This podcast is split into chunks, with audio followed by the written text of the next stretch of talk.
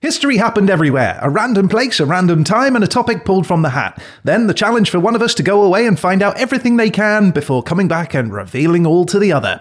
You're listening to.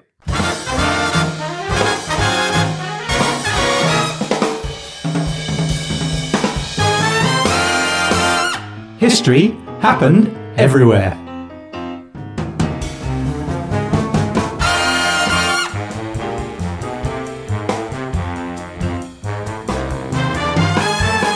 Hello, and welcome to History Happened Everywhere, episode 28.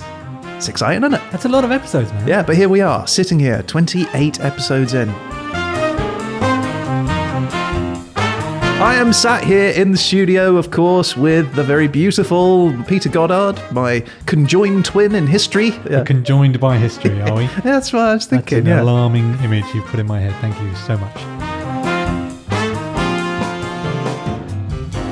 How you doing, Pete? You okay? I am all right. I have been. I've taken to doing jigsaw puzzles. Hmm. For reals. Really? Big ones? Four four piece? or are you pushing to eight? Well, the first one I did was two. That was too Right. easy. And then Yeah. I shot to like ten thousand. That was too hard. So uh, there's a couple of thousand, I think, in this one. okay. I'm thinking of buying a penguin. I think you should buy a pen. right? Because I just really like penguins, the beaked exotic bird from the southern hemisphere. Just the one or a full pack? No, just one. Why? I want one. Lots of them. Are Like- they social creatures though? Don't they hang out together? Wouldn't one be real lonely? I'll- I'll wear a suit. I'll wear like a, a DJ and pull my trousers down. That's well, I mean, careers have No. been made with less. No, like uh, what's his name in Mary Poppins? He does the little penguin dance. Oh, He, pulls his trousers down. does. Good Dick Van Dyke. He does indeed do that. Uh, that was a Me Hmm. Too moment, I think. Looking back on it, Uh, probably wouldn't be allowed today. I don't know. I mean, he doesn't pull them off. He just sh- lengthens the. Just dances with them. dances with the penguins. yeah. I just want a little penguin. You, I, I think London Zoo's probably got loads. They've been quite quiet over the last year or so, so Right. I'm sure they're Just willing to lend me one, right? rent, rent a penguin, right? They've got to a find other penguin. sources of income. I just feel like if I fill the bath with water or ice, I can happily live in there. I think uh, yeah, a penguin would be delighted to live with you, Ryan. Yes, I'm getting one. And I shall name it Norbert. Norbert the penguin. Yeah. What if it's a lady penguin? Uh, Peter. That's unfair.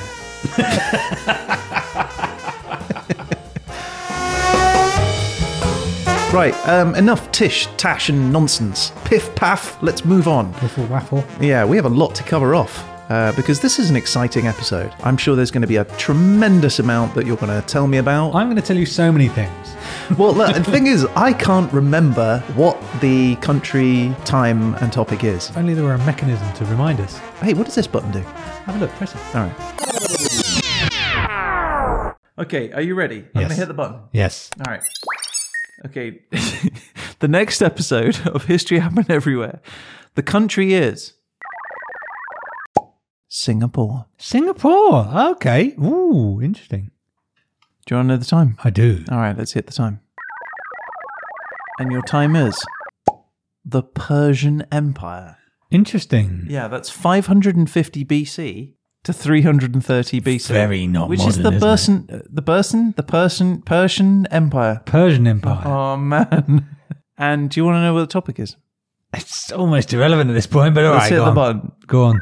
It's like space. All right. Crazy. And the topic is green faces. Nice. What is it? discovery. Ooh. Yeah, I think that's okay actually. So uh, Singapore, Singapore. Persian Empire, Persian Empire. discovery. Discovery. That's kind of cool. all right. I'm into it. All right.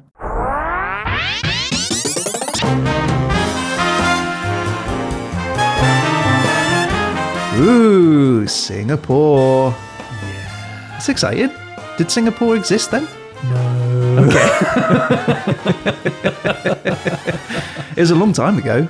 Yes, it was Yeah. quite a challenging challenge this week. I've, for the last couple of weeks, I've been uh, burrowing into my researches. I have found many things, and I will educate and uh, entertain you. Okay, but bold yeah, statement. it was a highly challenging combination of topic and location this time around, I have to admit to you. I think it's going to be great. I predict great things from All him. right, well, let's get off to a strong start with the Republic of Singapore. Okay. But it's also a sovereign island city state in maritime Southeast Asia. Wow, it's a long. There's a lot of part, there's a lot to title. unpack there, isn't Yeah. there? Right. So uh, it's a sovereign island, that which means it's its own country. It's sovereign. It's a city state, which means the whole country is basically a city. Oh, really? Okay, Um, that's cool. So if you think about those city planets in Star Wars, Yeah, right, yeah. that's kind of like what that's a city planet. Coruscant. Uh, and there's only three in the world actually. Oh, what of the Oh, city Of ci- city, planets? states today Okay, in the modern wow. world, there are only three city states. Uh, Singapore is one, and the other two are Ooh, Mexico City. no. That's part of Mexico. Oh, which is yeah. the whole country. Um, let me guess. No, I want to guess this. Um, I, I- don't tell me. Don't tell me. I'm I- saying gonna- nothing. no, I'm saying I'm nothing. gonna- I I'm- want to I'm- guess these. Famously, long drawn out silences are great reading. um, all I've got is Paris in my head, but that's not it. Ag- Again, No, I didn't say Paris. I just said it's all. That's the only thing that's in my head. Ah, it's I'm thinking somewhere small. I don't Uh, you're going to kick yourself. I am. Oh, go on, go on, keep going. Follow that train Macau. of thought. No, not that train of thought. Macedonia. No, it's not even a country anymore. My. Sharona. Mm, is it begin with M? Ah, all right. Where does the Pope live? Vatican City. Oh, Ah, that's a city state, See, that's why I knew it. right? And there's one other. Mm, big tax haven. Grand Prix. Casinos. No, nothing. Monaco. There you go. It began with M. It does. Good. Yes, that's what I was trying to painfully elicit from you. All right. So right. So we said it's a sovereign island city-state. It's sovereign means its own country. It's a city-state, which we just described, and it's an island, which means it's an island. But actually, it's not an island. It's 64 islands. Oh, okay. Uh, but even that is kind of weird because that number changes over time. So some of the islands have disappeared. So Jurong Island, which is exists today, Yeah. started as seven different islands, but it all got kind of reclaimed into one big island. Okay. All right. Uh, Ten new islands were made artificially. Yeah, I don't think those count. Well, I mean, I'm not the adjudicator of island existence, I suppose. Yeah. Uh, but it's mostly a thing called the Singapore Island or mainland Singapore, as it's known. Uh, also historically known by its indigenous name of Palau Ujong, which in Malay means literally island at the end. Island at the end. Yeah. Okay. All right. Cool. Palau Mulong. Ujong. Ujong. Palau Ujong. Okay. Lo- It's called the island at the end because uh, if you look at a map, you see this very long sort of peninsula, which is the Malaysian Peninsula. There's a long, sticky out bit just kind of under Thailand, essentially. And it's the very, very tip of that. It's like someone chopped the end of the peninsula off, and that island is Singapore. Right. and that's why it's the island at the end. So that's uh, that's the Malaysian Peninsula. It's, it's where it is. It's an island, it's a city state, so it's small, right? But still, let's talk first about the national anthem. Wait, wait, wait, wait, wait, wait, wait, wait, wait, wait, wait, wait, wait, wait, wait, wait, wait. We don't move forward until you tell me how many Frances. Oh, okay. Well, I can do that. I can do that. Um, it's about 719 square kilometers, Okay. which is not very many at all. I mean, Seven hundred It's a city. and nineteen. yeah, That's it. Square kilometers. it's a city-state, right? It's the size of a city. Yeah, I It's the guess whole so. country is one city. So what's that in France? That is about 0.1 percent of a France. Okay. Wow. A thousand of these, I guess, to make up a France. Yeah. But then, if you had a thousand of them, that would be a very highly populated place. So let's talk national anthems. Okay. Cool. Uh, for me, the beginning of this sounds like imagine a sci-fi movie where the ship that they've just taken taken control of, taking off and leaving the dock, and then it kind of goes into normal normal s- national anthem. But the Right. opening, honestly, would sounded so sci-fi to me. I'm going to play it to you now. Okay.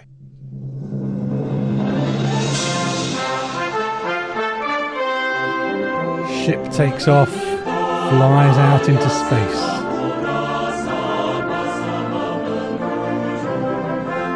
I like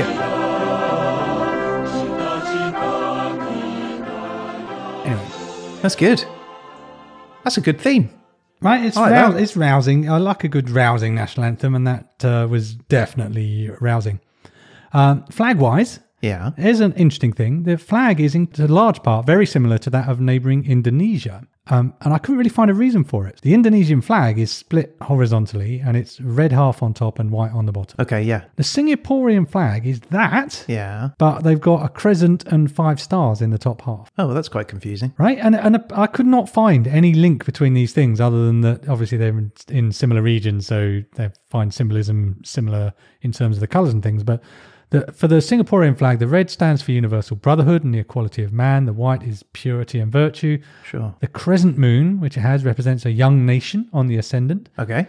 Uh, the five stars are Singapore's ideals, which are democracy, peace, progress, justice, and equality. Wow, nice. Um, nice ideals. Exactly. So the, they've just kind of added these this crescent and the five stars to what is exactly the same uh, flag in Indonesia. But when you read about the Indonesian flag, the red and the white stand for different things. They just coincidentally look really similar. I Yeah, maybe. couldn't quite figure it out. Um, some famous things about Singapore you might think of. Uh, I'm going to test you here because this might be my age showing. But in 1992, they banned chewing gum. Okay. Uh, this is quite symbolic of they have a lot of quality of life laws in Singapore. Actually, since 2004, because of the Singapore US Free Trade Agreement, they can sell, in inverted commas, therapeutic gum in pharmacies and dentists. What does so that mean? It means you can have gum, but you need to have a prescription for it, essentially. For what reason would you need a prescription and they give you gum? Well, it's for dental hygiene, right? So I, I suspect it's Ah. not dissimilar to sort of modern dispensaries of uh, weed in the US, where it was medical weed, but you could find quite easily a helpful doctor who would write you a prescription. Um, I was thinking it's something to do with strengthening your jaw or something, but um, Well, I mean, gum is, is known to be uh, chewing things. It helps clean plaque off, and there are dental benefits to gum. Sure. Uh, there are quality of life problems with gum, obviously, which is the sticking of gum on things. Yeah. And part of the reason they introduced this law was because people were putting the gum on the sensors on train doors, which meant the train doors wouldn't shut, which means the trains were all getting delayed, and this was quite irksome. So it was we have kind to of ruin things, don't we? As right. a people. All you need, all you want to do is chew some gum, chuck your gum Come on, away, like just a throw it away. Wrap it human in being, paper, right? put it in the bin. But uh, so I mentioned the quality of life laws. So there's laws against litter, graffiti, jaywalking, spitting, expelling mucus from the nose, and urinating anywhere but in a toilet. And bonus law Yeah. if it's a public toilet, you are legally required to flush. Yeah, this all sounds great. I mean, I'm not against it. They sound like the rules of my house. Right? And uh, nothing on that list makes you think, but I want to do that. Um, Yeah. But this is the reason why some Singaporeans describe Singapore as a fine city, in that you can be fined for basically anything. Oh, a fine city. Uh, Yes. Chewing gum and bubble gum, are they considered the same thing? I would imagine they would come under the same law because you are chewing and they are gum.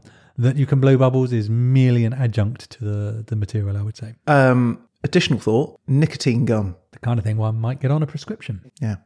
So, uh, by and large, what I was reading was that a big deal was made about this back in the day when Singapore was kind of becoming Singapore. Yeah. And the whole point of it was um, that Singapore was modernizing and wanted to be this new shiny place. But the Western journalists obviously really kind of went, oh, look at this example of a not particularly democratic free place. And it also happened to occur at the same oppressive. time as some kid got sentenced to caning for graffitiing. Right. So there was this at that time, and also a number of journalists being lazy and largely idiotic got confused between what he was getting caned for. Okay. Uh, but anyway, the point being, it was all part of a kind of narrative of the time of this place is very restrictive life. Compliance is part of life in a lot, a lot more uh, notably than in some other locations.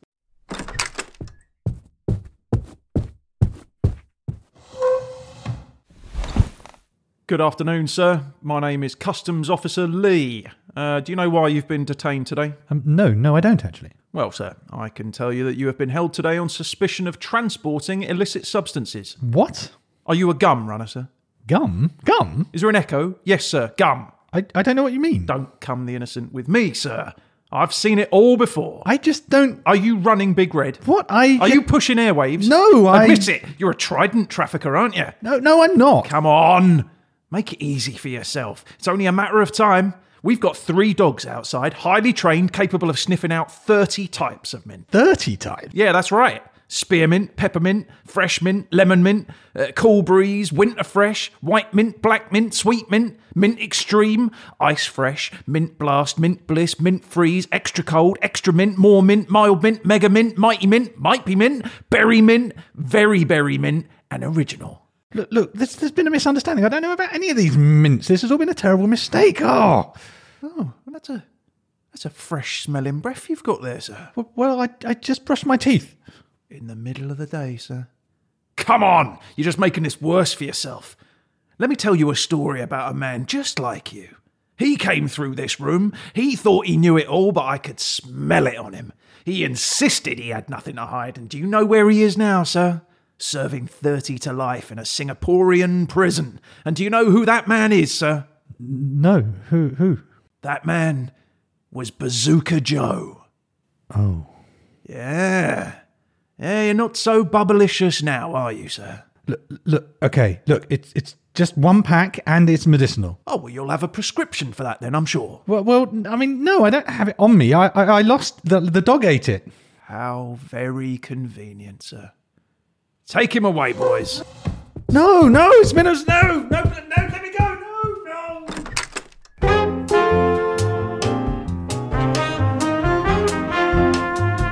I want some chewing gum now. Uh, well, I'm sure you do, but I can distract you with the world's tallest indoor waterfall, if you like. Yeah, I'd love that. That's in the mall of the Jewel Changi Airport. It's known as the HSBC Rain Vortex. Okay. It's 40 metres high and it's got a lush indoor garden. Uh, 40 meters high. 40 metres high. It does look pretty cool, actually, I have to say. Uh, TripAdvisor comments include simply amazing, wow, and mostly free.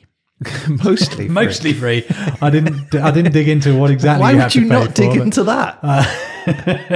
okay. Well, is that because you want to throw money into it? Uh, like no, I a coin think- I for think luck there's or like a something? viewing gallery that you have to pay for, but you can actually wander around almost the, all the rest of it. Uh, I did look a little bit.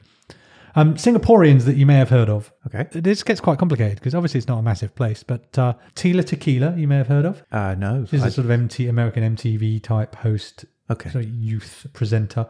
Right. Uh, she's a Singaporean American. Jet Li Uh-huh. became a citizen of Singapore. He wasn't born there, but he became a citizen. oh, okay. Uh, Jackie Chan is, by some accounts, a permanent resident of Singapore. Here's one that will surprise you Louis Theroux was born in Singapore. Louis Theroux, the documentarian. Documentarian. Yeah, so, I mean, no, these people are all elsewhere um, or born in Singapore, but, well, you wouldn't traditionally consider as Singaporean.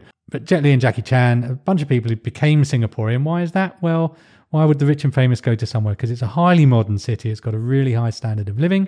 Why has it got a s- high standard of living? Well, it is a major financial and shipping hub. okay. It's consistently ranked the most expensive city to live in, Wow, really? Okay. perhaps related to those people joining or residents to getting residency. It's a tax haven. Oh, I Ah, see. yes. Right. And as a result of all of those things, Sing- Singaporeans have and this. I like that. This was I think it was Wikipedia that told me this, but it told me these two things at the same time. They've got one of the world's longest life expectancies and fastest internet connection speeds. So not only do Wait, they what? live longer, they don't have to waste it waiting for things to download. So they've got a lot Ah. of spare time, I guess, because they've like got long lives and fast internet. They're not sitting there cursing their computers, Right? They're going, come not- on. Absolutely, they've got they've they on with their lives. Amazing. If you think tax sucks, you can save some bucks. Singapore's tax free. Jackie Chan Jet Li. If you like tax nice and low, then it be your town. Where the chili crab is fab and the crime rate's down. If your income's growing and you're looking for a home, Singapore's tax free. Jackie Chan Jet Li. Life expectancy's the best and it ain't no lie. You can do your broadband test and the speeds are high. Singapore's tax free. Jackie Chan Jet Li. Oh, we can go dancing, we can go walking, as long as we're together. Listen to some music, maybe just talking, enjoy the lovely weather. But there's just one thing now that I wanna chew. There's something that I wanna do. It's Wrigley's. So now you can take the hints. It's you or the double min, but I think you know that I have to go. Ba-da-ba-ba-ba. Ba-da-ba-ba-ba. Singapore's tax free. Jackie Chan Jet Li. Life expectancy's the best and ain't no lie. You can do a broadband test and the speeds are high. So, why is Singapore so fancy? Um, you could say it's all down to raffles. Okay, it's down to raffles. You could say it, and Wait, you did what? say it. Raffles, Raffles. as in like, well, like a Thousands random. of tickets sold. No.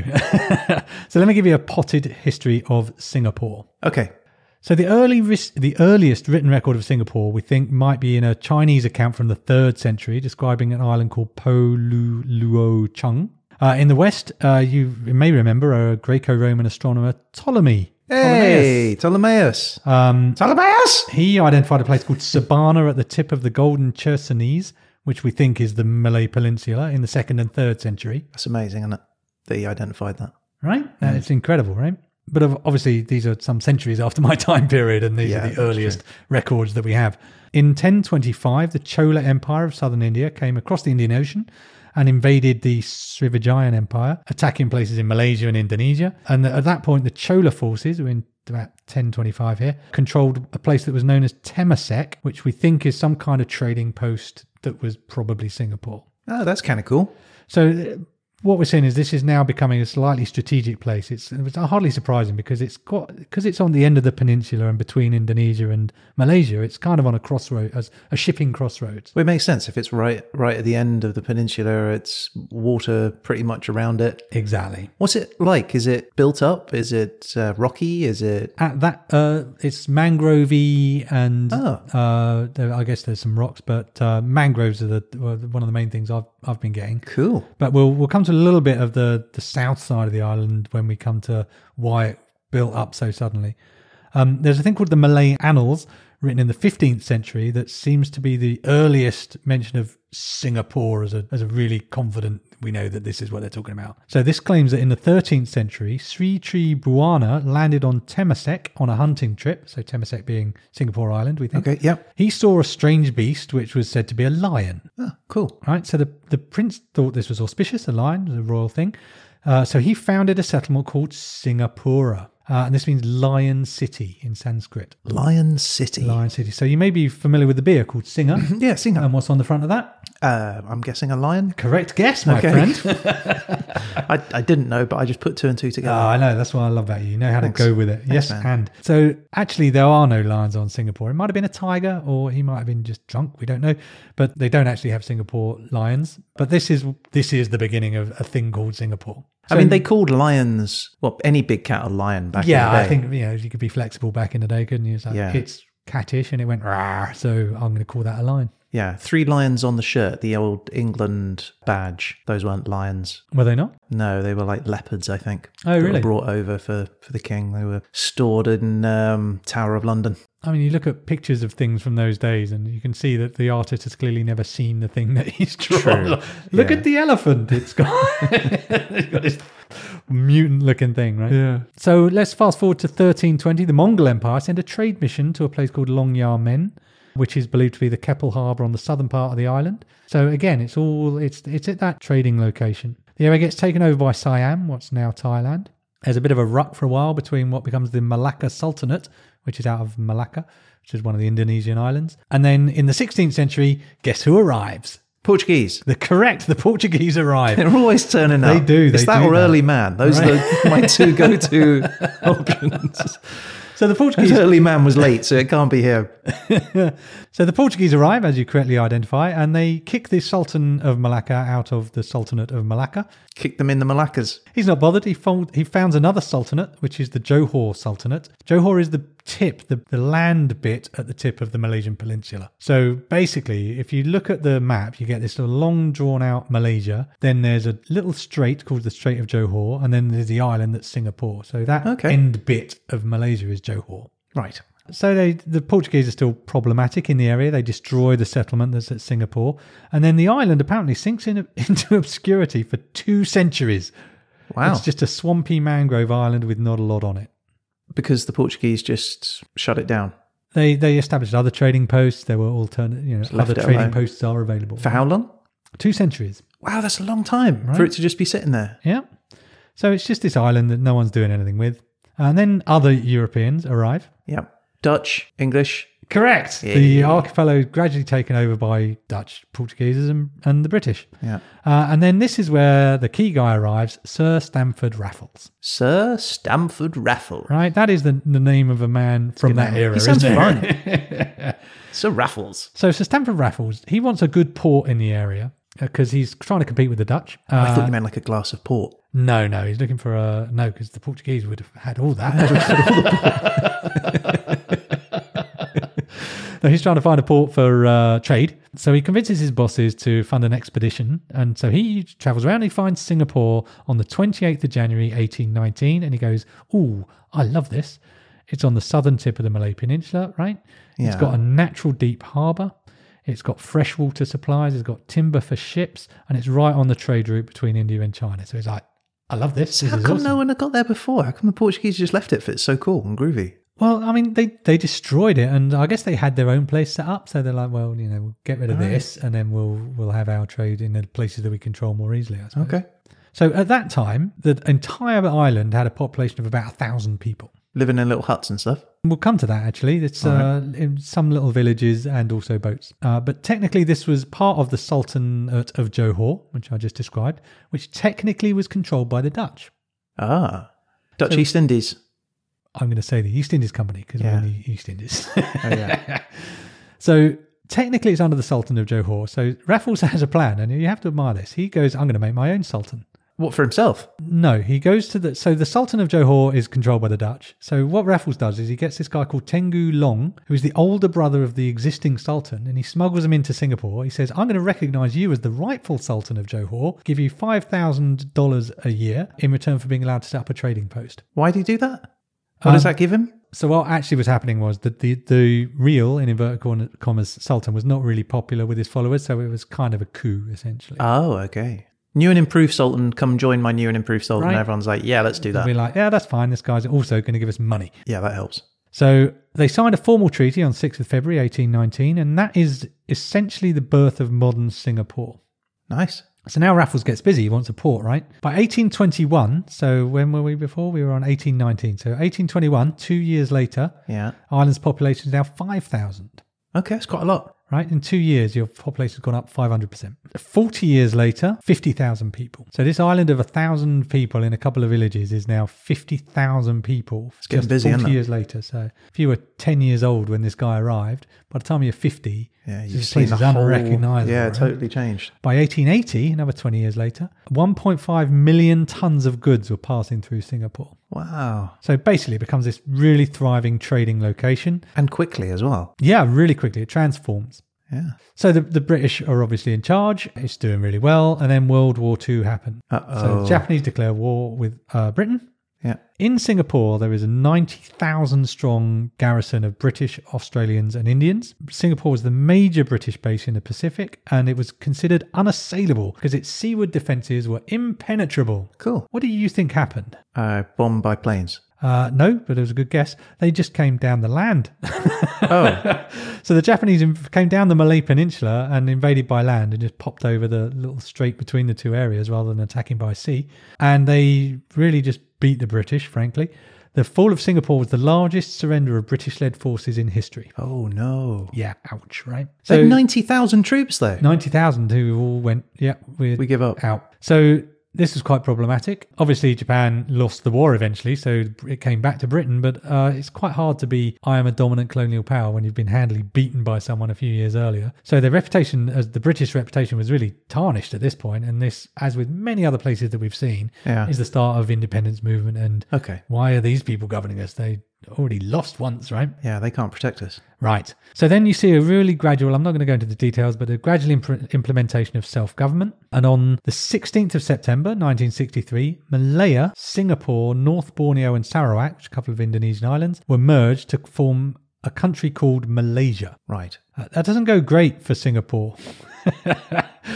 Because two years later, in the 9th of August 1965, the Parliament of Malaysia voted 126 to none in favour of a constitutional amendment expelling Singapore from the Federation. Wait, what? Okay, They just dumb don't wanna that be down. part of the so country. they they set it up, and then the Now, thing the British they set said, up, let's make a country out of all these people. yeah, I suspect not consulting all those people. Right. Some of those people go, I don't want to be part of this country. I see, and so they kick them out. So the problematic Singaporeans are like, eh, we're going to make a fuss. And they went, ah, get out. We don't want you part of our country. cool. So they become the Republic of Singapore. I suspect this is probably because Singapore was a reason, relatively wealthy trading post Yeah, and everywhere else was not. So what do you want to do? Do you want to be the people paying for everyone else or do you want to keep all your money for yourself? That's my speculation. So it becomes the Republic of Singapore and it really, really focuses on developing its industrialization and it wants to become a modern place, basically yeah, okay. the 1980s and the 1990s unemployment rate the unemployment rate falls dramatically gdp growth is like 8% up until 1999 it invests heavily in technology wafer fabrication digital stuff What's wafer like fabrication? wafer um you know, Biscuits. not What are you talking about? silicon wafers What's a silicon wafer? technology it invests heavily in okay. technology Right, Ryan. right, right. The port of Singapore becomes one of the world's busiest ports. Even tourism starts to grow immensely. And a lot of this is down to a guy called Lee Kuan Yew, who was the Prime Minister of Singapore from, get this, 1959 yeah. to 1990, Oh wow, that's a long time. which is basically That's almost almost a all of modern dictatorship. Singapore. Yeah. Wow. Okay. And he is recognized as the kind of the father of modern Singapore, the founder.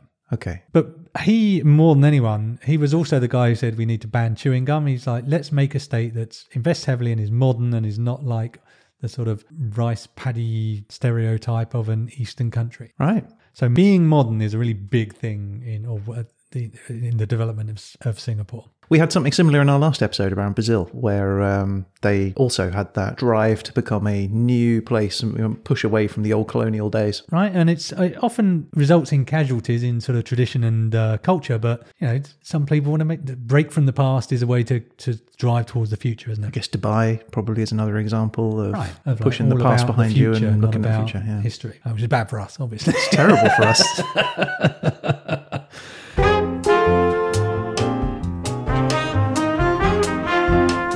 so tell me about the time period. well, I'm glad you asked me that, Ryan. So the, the time period is 550 BC to 330 BC, which was basically the Persian Empire. This isn't about the Persian Empire, but the reason we selected these some of these time periods is they represent moments in history which are well recorded elsewhere, but are kind of our gig is, but also stuff was happening everywhere at that time. That's right? exactly right. Yeah. But uh, nevertheless, what was the Persian Empire? Well, at this time, Yeah. it's also known as the Achim- Ach- Achaemenid. It's also known as the Achaemenid Empire. The what? This is uh, it's the Achaemenid Oh, Empire. right. Okay. Yeah. uh, it's an ancient Iranian empire. So from Iran. Yeah, so basically founded out of Iran.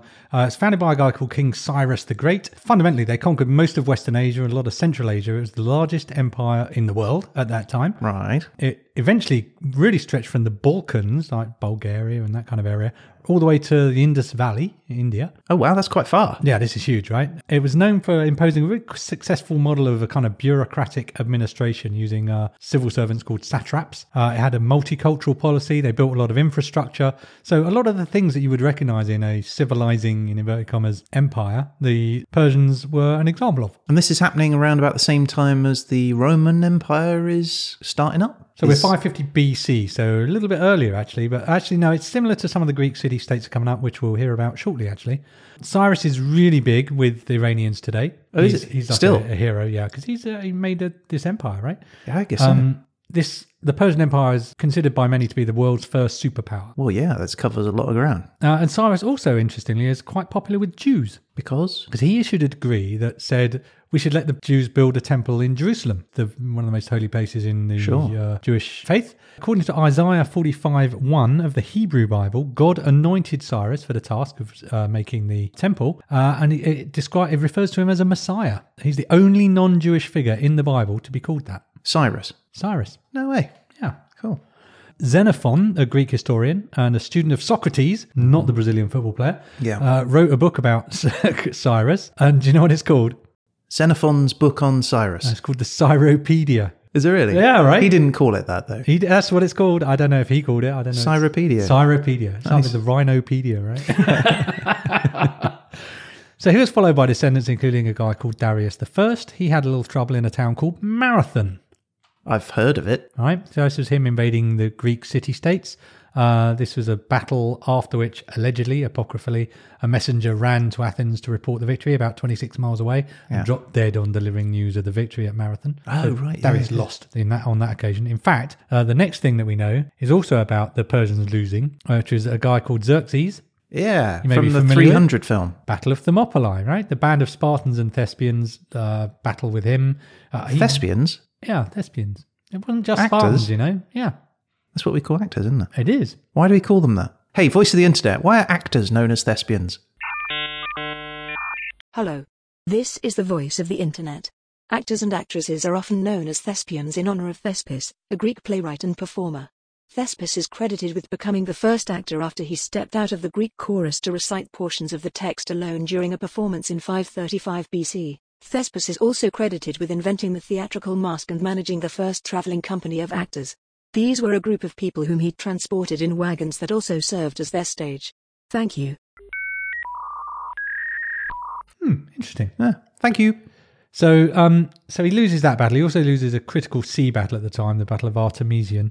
Um, but these are kind of minor setbacks. The Persian Empire is still massive, but of- obviously we tend to learn about the Greek view of things, right? Where we held off the Persians. Right. Yeah, Of we course, did. From That's the true. Persian point of view, it was a little ruckus on the edge of their empire. History's funny like that, isn't it? Right, it's all about Depending on your perspective. Perspective, isn't it? Yeah. Um, one of the other things you might have heard of, a a place called Persepolis.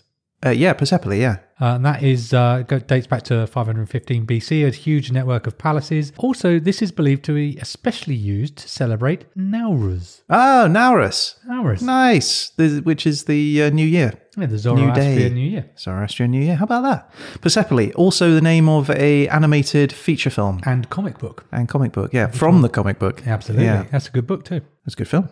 So the, the ruins of Persepolis is a World Heritage Site uh, since the 70s. So anyway, there's battles, empire rises, empire falls, loads of archaeology, loads of stuff's happening in Persia. So what's happening in Singapore at the same time? Yes. Uh, hard to say. Nobody's writing anything down. Right. yeah.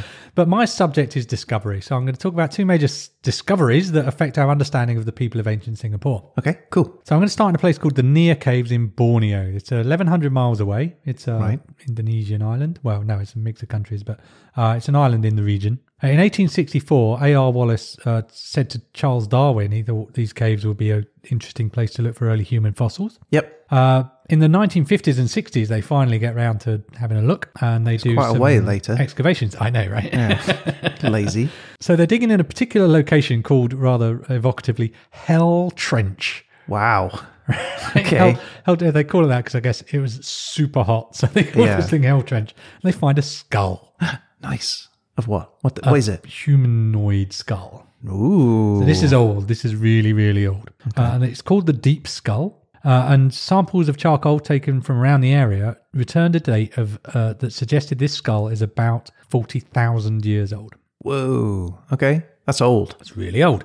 So in 1960, a British anthropologist called Don Broadwell concluded the skull belonged to an adolescent male uh, and represented a population of early humans who represented modern indigenous Tasmanians, was where he sort of connected them to. Wait, what? Oh, what? Like, so modern today Tasmanians are connected to these Resemble people these or resemble people, these people? Yeah, that's cool. So, well, is it though? So um, no, it's not. I'm wrong. it's important because there's a couple of theories of who of uh, migration in this this whole region, meaning Malaysia, Singapore, Indonesia, all of those areas. Yes. So one of them is a, a th- theory of waves of migration, essentially. So there's this theory that's that uh, various people come and then they get fundamentally replaced by other waves of people. So the, the way it's thought to have happened is you start with a, a people called Negritos, which are nomadic hunter gatherers, also known as Semang. And these guys are forest foragers, very similar in sort of both appearance and lifestyle to the forest foragers we've seen in uh, West Africa Right. although n- no one's saying that they were di- well no actually some people say they're directly related but they're sort of very similar kind of lifestyle and and appearance they're small live in the forest at one with the nature and all that kind of thing Yep. uh, so they're believed to have inhabited the land till about 2000 BC. Then people start arriving from Indochina. It's called the Austroasiatic people. Uh, these people are village livers and they do a bit of a- agriculture. And they show up and they start making their villages and they push Around the- 2000 BC. uh, after that. Oh, okay. but before 1200 BC, so somewhere between them. Okay. Uh, but they displaced the the forager hunter gatherers type. We've heard this story before, right? Yeah, East Timor was similar. Yeah. Absolutely. So then in 1200 BC or thereabouts, the Austronesians arrive from probably what we think is Taiwan today or call Taiwan today, known as the Proto Malays. And then about 300 BC, now we're kind of closing in on our time period, more Austronesians, more advanced, called the Deutero Malays. And these guys are basically what make up the Malayan people today. So about 60% they think of po- the population of Peninsular Malaysia are made up of these Deutero Malays who are this wave of migration. So this is a fundamentally a replacement theory. There's each wave of people kind of shove the earlier ones out, and there's there's not a great deal of continuity. It's funny that, isn't it? It's not, uh, like uh, they don't just get along. There's no like, well, we're going to take this side of the island, you have the other. Well, let me give you theory two. So our ancient skull, the uh, the skull that was found in the cave, Yeah, in that hell seemed- trench. In Hell Trench, yes.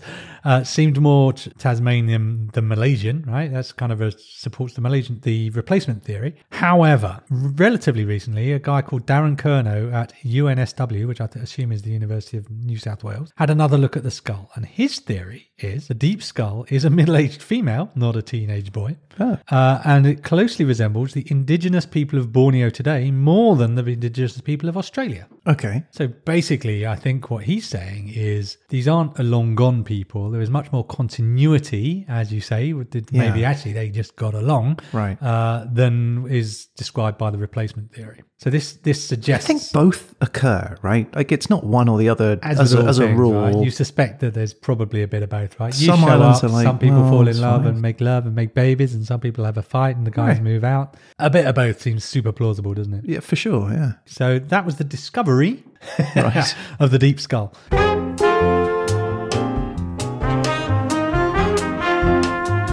Uh, but I'm going to take you on a slight diversion just because this is interesting, which is wh- the question of why people would be living in that particular cave, in the near caves in the first place.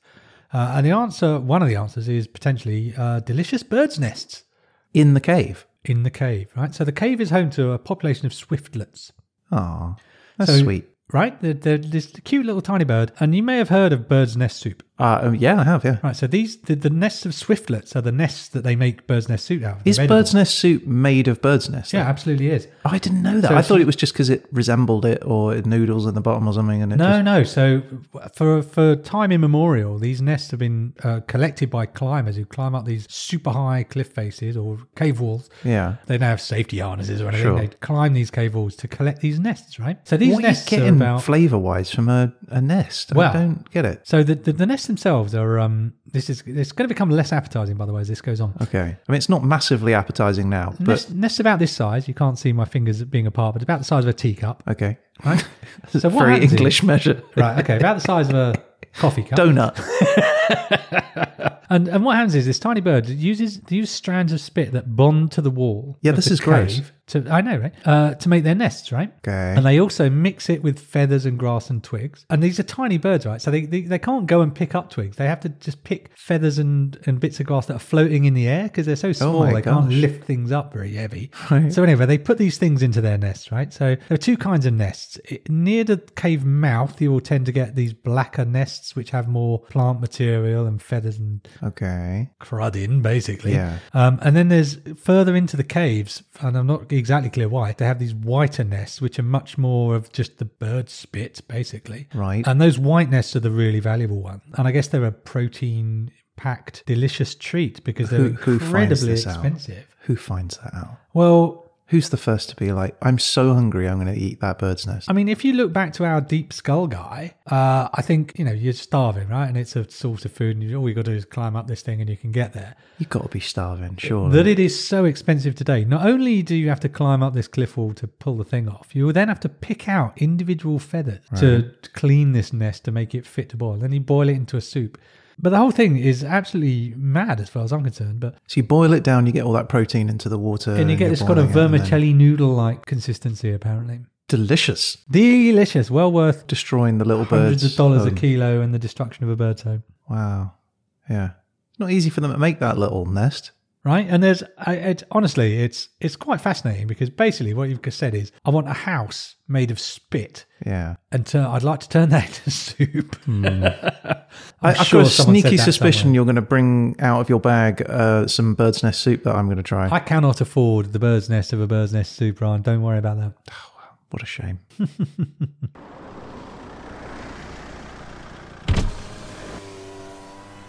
Welcome to Birdies. Can I take your order, please? Ah, yes, I'll have the bird's nest soup, please. Is that the regular bird's nest or the angry bird's nest? Ooh, well, what's the angry bird's nest? It's our special this month. And what makes it angry? Well, they're all angry to some extent because they've had their nest stolen, but, well, this one comes with jalapenos. Oh, well, just the regular bird's nest then, please. Do you want that in a meal? I'm sure. Wren, raven, or albatross? Uh, just, just raven, please. Any sides with that? Wings, legs, beaks, toes? Uh, no, thanks, but I would like an ice cream. Sorry, machine's broken. Can I uh, do you a spiderweb smoothie? No, no, thanks. Hot anthill pie? No, no, thank you, that's all. Alright, that'll be 28.33. If you come round the first window, please. Thank you.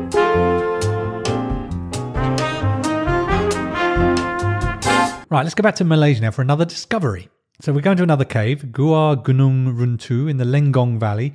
We're now only 650 kilometers away from Singapore, so we're close. Not in Singapore, but we're pretty close. That's Yep. not too bad, I don't think. Well, Uh, Singapore doesn't exist at this point, so it's fine. Right, exactly. It's in the right? region. So, of- 1991, they find a, a burial cave, right? A person called Dr. Zuraina Majid, which is Malaysia's first archaeologist. She found the Perak. oh, I Man. thought it was her burial ground. No, she. They Well, didn't find her buried. she she showed up and went. There's probably someone in here. right. She was bang right. The region's best preserved Stone Age skeleton found. Cool. 11,000 years old, this guy. Found in a fetal position, surrounded by objects like stone tools and shells and Oh. bless. stuff. Uh, he had a deformity, which is interesting. So he had a stunted growth in his left arm, which meant probably he wasn't like a proficient hunter. Okay. But he, he did live apparently to like 40 or 45 years old, which is a long lifespan Yeah, for that sure. kind of time. So this made archaeologists think he was possibly a shaman. Right, So it was yeah. Some valued person who was bringing something to the to the team, as it were. Yeah.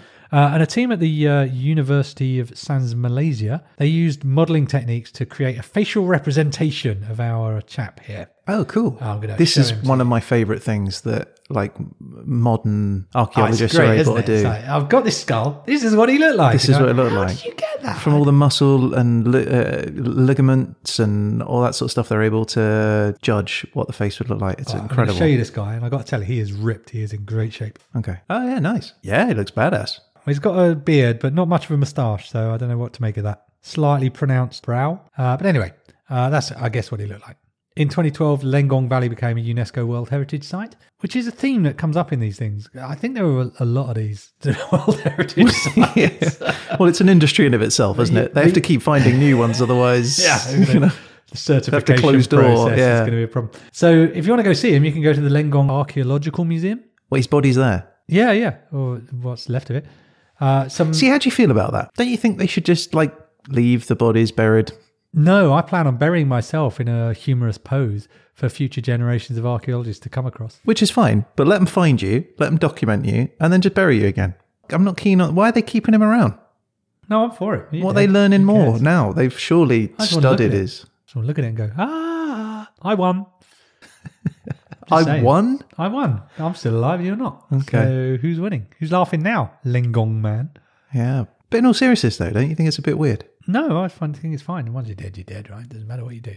Did you? How did you feel about those Body Worlds exhibits where all the people were? That's different because those people signed up for it. Oh, I see. They signed a contract saying, "Yeah, I totally understand what you're going to do to my body." What I don't like is where people take uh, bodies that have been interred and then just remove them and then put them on display without their say so. That just feels wrong to me. I don't like taxidermy for the same reason. Oh right. Whereas I'm a big fan of taxidermy, particularly the the worse it is, the more I like it. I just particularly awful. enjoy a, a, a taxidermy of like maybe a snake ready to strike, and then three mice, but like with little outfits and swords battling the snake. That's what you I'd like. pay good money for that. All right, I love that. this freaks me out. I don't It's like so it. wrong. It's it Yeah, it's appeals to so the wrong. worst side of me. I tell you what, when I was a kid growing up, my grandmother, she used to have like this little glass thing that she bought from Hawaii or some beach resort. And it had a tiny little crab that was in it. Like it was like it was supposed to be like the, the scene at the bottom of the ocean or something. And it used to freak me out. I hated the fact that this little crab was forever trapped in this glass dome. Not that it's alive, but just like its body couldn't go back to nature, couldn't turn to dust and become part of the Oh, next you thing. like the cycle of life. Ah, I don't like it. Freaks me out. Okay. So, regarding my plan to uh, embed you in aspic on your death, Yeah. is that problematic then? Yeah, if you, if you wouldn't mind. Well, unless I sign up to it and then it's okay. Right. I don't like it. Uh, fair enough. So, wait, wait, wait. Oh, yeah. So, we, oh, yeah, I got some uh, TripAdvisor reviews for Lengon, visiting the Lengon man. Okay. Ryan Weir says, This is wrong. Well, Oh, yeah, I'll add that. One actually. star. I might add it just like wrong in principle. Muni gives it four stars, a historic treasure. Yeah. Cheng Cheek, also four stars, a Lengong must see. Yeah. Travel Cat Y, three stars, not bad. Mildly expensive. Hugh H, one star, closed for renovation. Oh, no. I know. I Imagine going that I far. can't imagine how far we travelled to be like, damn it. Uh, What are they renovating? I guess they were just buffing his uh, his Torso. perspex case.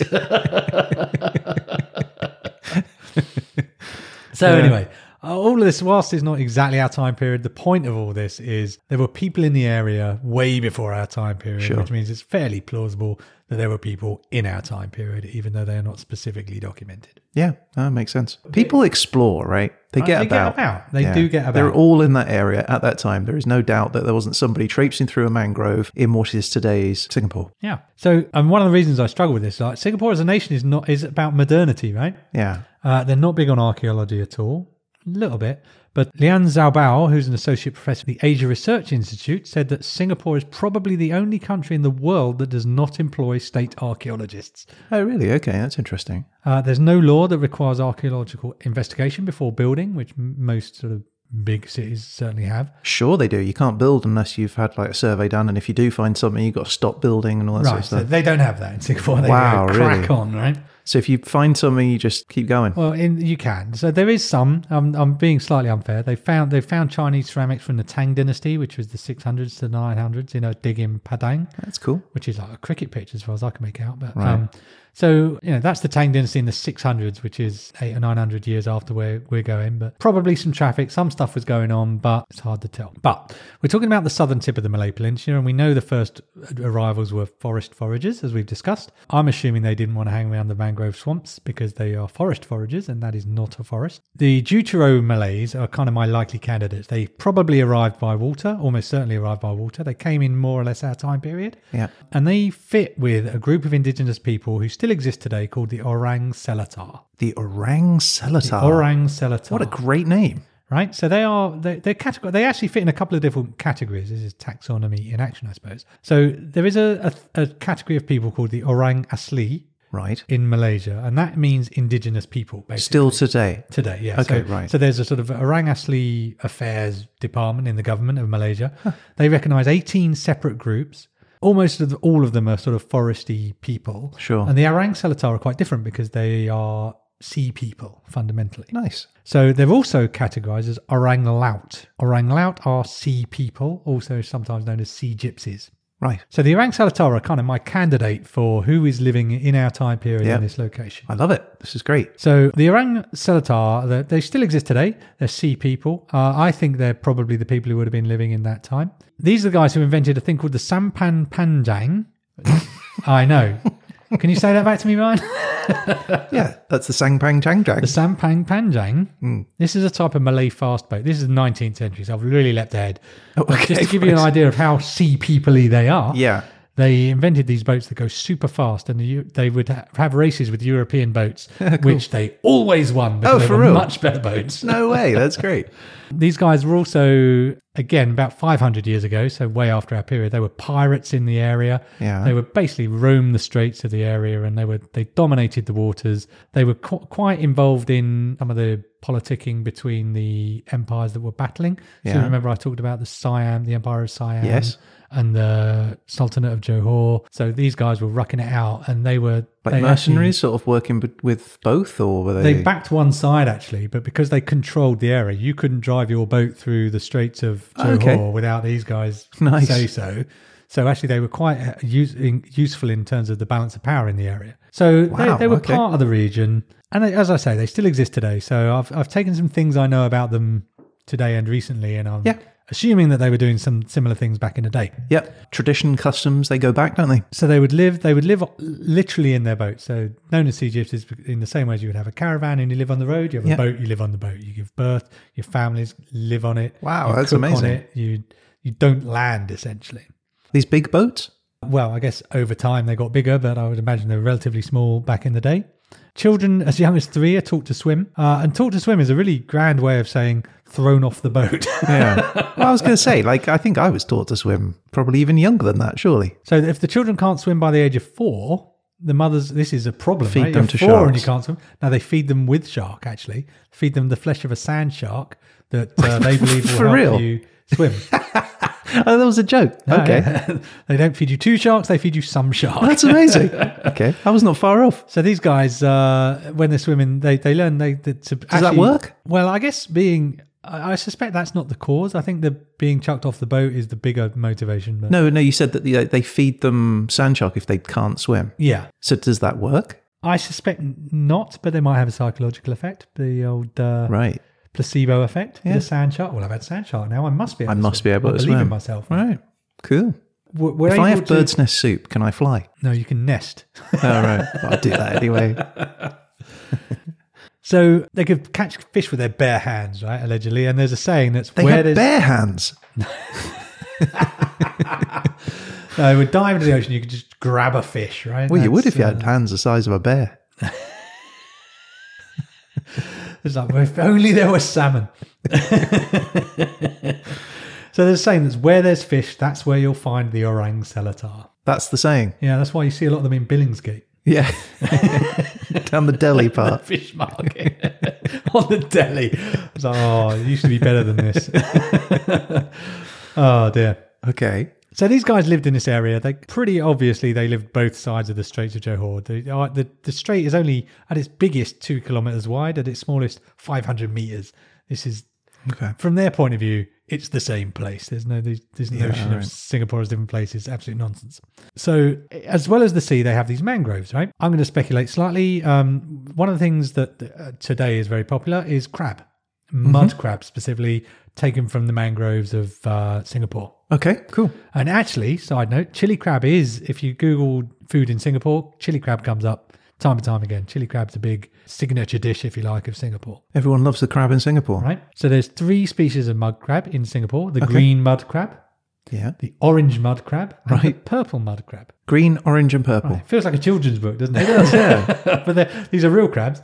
The the purple one is the biggest, at 20 centimeters across. Okay. That's not inconsiderable size Yeah, of yeah. crab. It's about the size of my hand. Yeah, yeah, that sounds about right. You've got big hands. Hmm. Yeah. Yeah, actually, probably it's important that the listeners know that you're a fairly large fellow. If you were a tiny, petite person, that would have been a tiny crab. That If I had a wouldn't have bothered with. withered left arm, it would be a very different size crab. So, do you want to learn how to catch a crab? I do. Right. So, I used to do, this crabbing.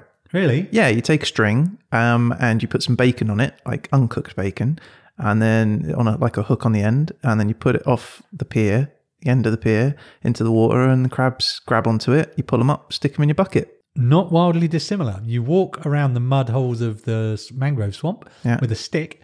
You find a crabby looking hole and you l- push your stick into the hole. Right. And then when you hear the clomp clomp of claw on rod, Oh no! just pull the crab out and it's just hanging onto your stick. Do you know what? Claw on rod is not something that I was expecting to hear Claw on tonight. rod is something you've heard tonight. I'm sorry, I can't unsay it. So um, yeah, I, s- I was watching a video of an old guy on YouTube, guy just walking around shoving these sticks in and going, ah, look, a crab. I thought you were going to say like you spear it. No, not at all. You just go, you just lure them out with the. the Why are they interested in a stick? I think it's defensive move on their Okay. part. Uh, but he did say one thing that I'm going to share with you because it, I don't know why it resonated with me so much. He said, if you take these crabs when they're small, Hmm. you can't catch them when they're bigger. Well, that is profound, isn't it? It really is. It's uh, sustainability in action. Yeah.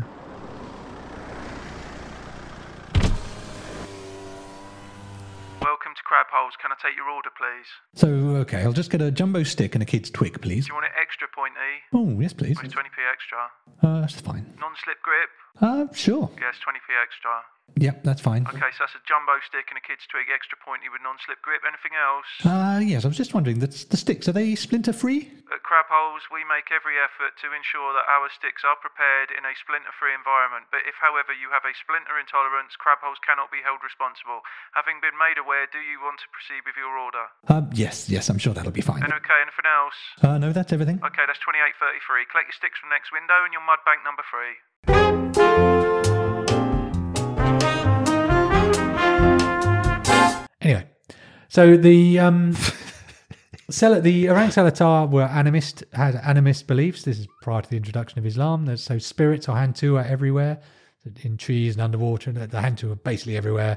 And the condition of their sort of belief is basically just respect. So again, we've seen this with the forest forages of Rwanda, Yeah. where it's all about living in harmony with your environment. And these guys have the same thing, only it's just wetter. I heard that it was illegal to go crabbing in Singapore. Go on. I heard that it's against the claw. All right. So, uh, so they're all about harmony with the environment, but that's tricky because the environment can be quite uh, aggressive. So let's talk about some of the dangers that uh, our 300 BC to 500 BC people might have encountered. Love dangers. So let's talk about the mangrove pit viper. Yes, yes, yes, yes, yes. Uh, this is also known as the shore pit viper. Uh, this is a snake. It gives birth to live young instead of laying eggs, which I didn't realize was a thing. This is something you wouldn't want to discover in Singapore Precisely during this something time. that you would not want to discover. What does it do? How does it kill you? Well, it has a reputation. A a snake with a reputation is already something to be worried about. Has a reputation for being unpredictable and should be approached with caution. It will strike at any threat with no warning. Its powerful hemotoxic venom will cause serious illness or kill. Wow. No So this warning. is a fairly problematic snake. Uh, and get this. By day, it can be found resting on low branches, one or two meters from the ground. What, above your head? Face Head- level. face on the level. ground. Slightly above your head. There's snakes that are going to kill you in an unpredictable way. yeah. That's a mangrove song for you, I though. want Isn't to it? discover one of them bad boys, right? They also have uh, black cobras that spit Nice. quite unpleasantly.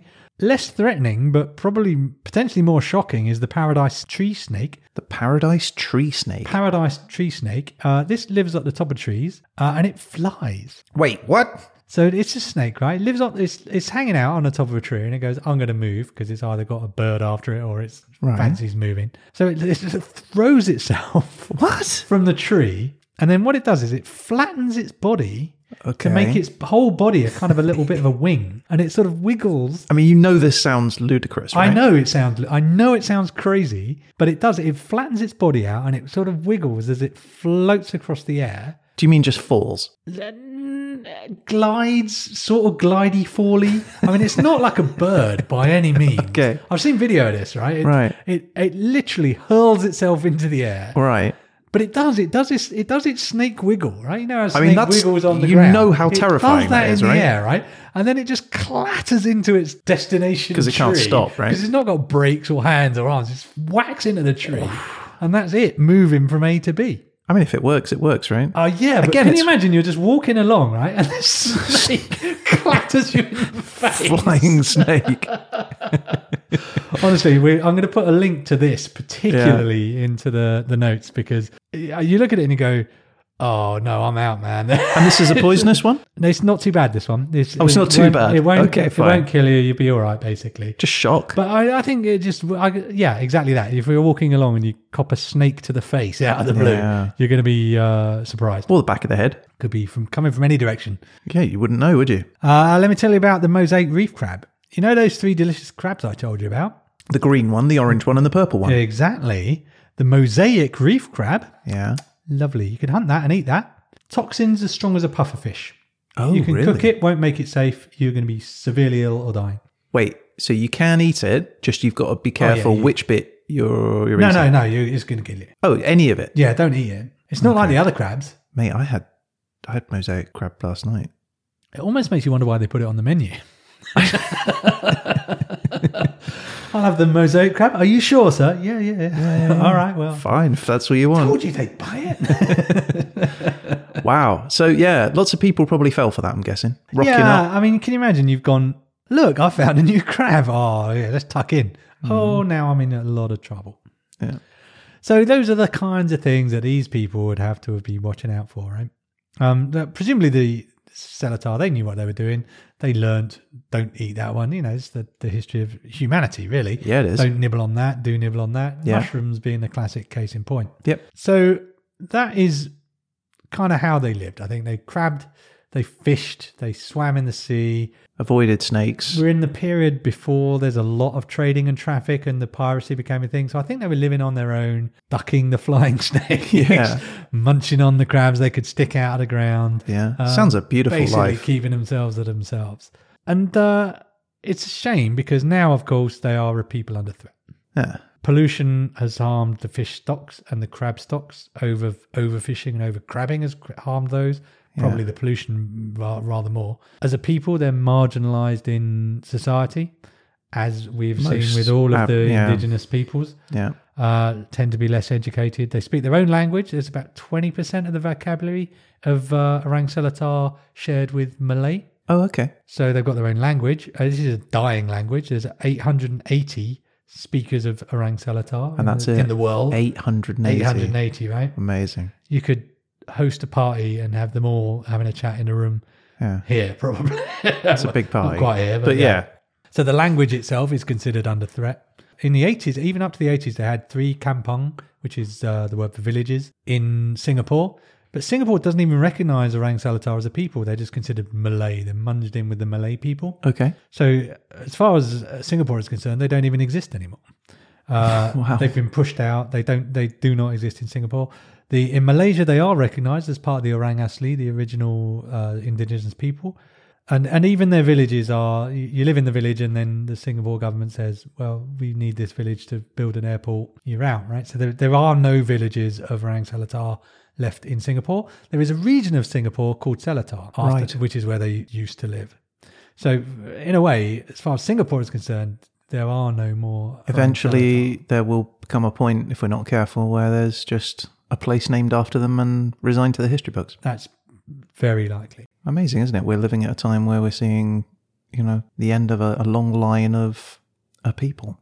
Absolutely, they used to be able to make their living from the sea. They can't. They used to live in villages. They can't. Hmm. I've, I I felt really bad for them because you know th- th- they're facing a an enemy fundamentally that they don't understand and that they can't understand and they can't beat. They're like, Where do you live as a sea gypsy if the fish is gone, the crabs are gone, and you're not allowed to live in a, the location you used to? Right. I mean, it's not like you can even move on and find somewhere else because that's all taken up too. We live in a world where there's very few places that you could just. yeah, exactly. It's not like we'll come over here. There's absolutely loads of fishing and everything's fine. Yeah. so anyway, I, I hate to end this on a downer, but that's the Well, you can leave that there. that is the situation of the Orang Selatar. Oh my God. I think represent the modern incarnation of the continuous line of people who have uh, existed since the time period uh, that we had assigned in Singapore. That's amazing. At 500 BC, and we still got like continuance of that even today, even if it's just a small minority group left. Absolutely. And It's chastening in a way because Singapore is this huge success story on the Hmm. one hand, and yet there is still something being lost. This contrast of success, New and old moder- is amazing. modernity and Yeah. profit and uh, luxury, but there are people who are suffering as a not- as as a result who haven't been taken on that journey. Yeah, but how can you take them on that journey? I guess is the argument when all you're doing is looking forward. You don't want to look back. And and I I I would imagine you'd be hard pressed to find a Singaporean who says let's dig crabs out of holes with sticks instead of going to a restaurant. It's a fair point. Yeah. I think I would struggle to do that too. right? And in fairness, the chili crab that I talked about, nine times out of ten, is not a local Singaporean crab It's jetted in. shipped in at the very least. Yeah. It's against the claw, mate. It's a little joke there, a crab joke. Yeah, no, I, I got it. I was wondering if you got it. I know you're trying 'Cause you to didn't come laugh. in from another side. Is this Well- some kind of pincer movement?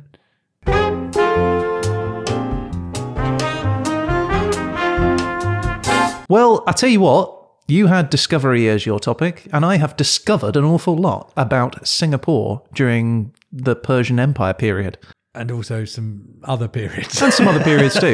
No, it's really fascinating stuff, Peter. Thank you very much. it was uh, an absolute pleasure. It was um, a difficult topic. I hope uh, that you enjoyed it. And that is all. So it's time for next episode. We need to hit the does later. It's time to hit the button. Do you want to press the button? I want to press the button. Then press the button. I'm going to press the button. Okay, right. So does later is up and running. The steam is piling out at the top. I think I need to give that a bit of a, a that chimney a clean. Should that needle be in the red zone? I'm worried. I don't know. I don't know. Well, I'll, I'm gonna I'm gonna take it apart later and uh, give it a good cl- rub down. There's some soot build up on the right there. You notice that too. Yeah. Yeah. It's not looking great. Right, Peter. Press the uh, button. Get get the Dersolator going. This is happening. Okay. And uh, what country am I going to be doing this time on the next episode? Your country is Yes. wild card. Ah, our famous HHE wildcard. Right. Okay, cool. So, um, all right. Well, let's find out You what. don't the- have to decide yet. We established the rules a while back that uh, I'll tell you your topic and time period. okay, and the time period is 1800 to 1850. nice. Okay. Relatively modern, I would say. Uh, yeah, 1800, 1850. I quite like that. Okay, so let's check the topic. Okay, the topic is This is interesting. Uh, this is one of our recent inventions, I think. It's not rocket science. wait, what? So the topic is, and I quote, yeah.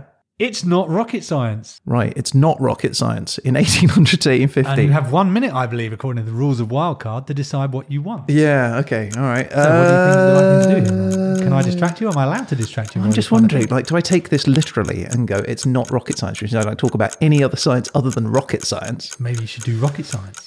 Or do I talk about like the fact, like, it's taken from the fact that it's not rocket science, Sort of which means it's implications of implied. simplicity. Exactly. It's, What it's is- something what's not simple. rocket science? What's no? Oh my goodness, countries, countries, countries. Uh, my country is the country of. uh, my brain's gone dead. I can't think of a single country. Ah, there are no countries. Countries are made up. All right, Canada. Canada. Yeah. Oh my lord. Yeah, I'm I'm, go- super surprised. Uh, yeah, me too. That that just just popped into my head. I'm probably going to really kick myself over this, but uh, right. So it's not rocket science in Canada during 1800 to 1850. I have no idea what that is going to cover off, but like I guess we'll find out in a fortnight. Wish me luck. I wish you the, all the very best of luck. Okay, You can do it, Ryan. I'd be fine.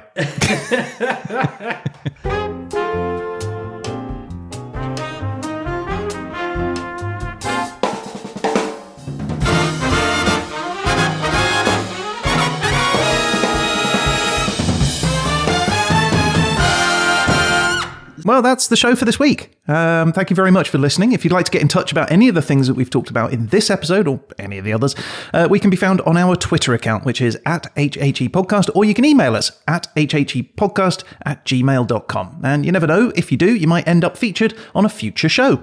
Now, if you really want to be featured on a future show, and I think you do, you can rate and review the show on Apple Podcasts.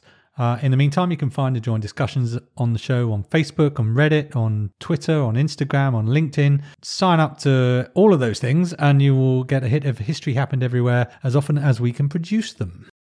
Yeah, we check those things all the time, so yeah, send us a message and we'll find it. We'll get back to you. But we'll be back again soon with episode 29. But in the meantime, look out for The Verdict.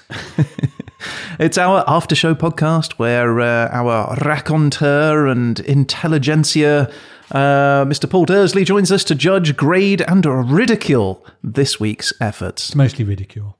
So, uh, if you'd enjoyed this and you want some old shows, we've got a growing archive. You can download and listen to those whenever you want. Find them on YouTube, your podcast provider, or at E hhepodcast.com. That's right. So I guess all that's left to say is. You've been listening to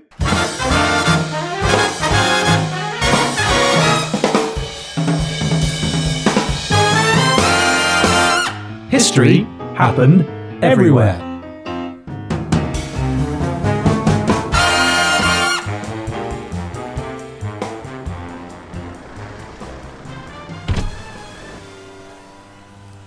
Welcome to Hamburgers. Can I take your order, please? Oh, uh, it's our first time here. What would you recommend? We've got regular burger, quarter pounder burger, double cheeseburger, and the death by hamburger burger. Oh, that does sound exotic. And uh, what exactly is a hamburger? Well, you slaughter a cow, you mash it into a pink disc, and you fry that and pop it in some bread. Oh, that's a bit adventurous. Uh, Well, we got hot dogs. Oh, hot dog. That sounds interesting. No, it's not dog, it's pig. Oh, Yeah, you slaughter a pig, you mash it into a pig cylinder, you boil it, and you pop it in some bread. uh, again, pig. It's a bit, you know, I'm just a simple guy. It's all a bit out there for me. Uh, do you not have anything with bird spit? No, you might want to try birdies or crab holes round the corner. No, you know what? I'm, I'm going to do it. You never know until you try these things, do you? Just a regular hamburger for me, please. Okay, anything else? Oh, no, that's everything. Okay, here you go. That's 28.33. Thank you for choosing hamburgers. Thank you very much.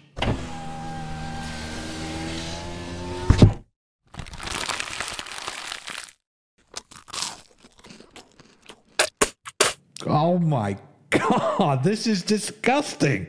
It's got a gherkin in it.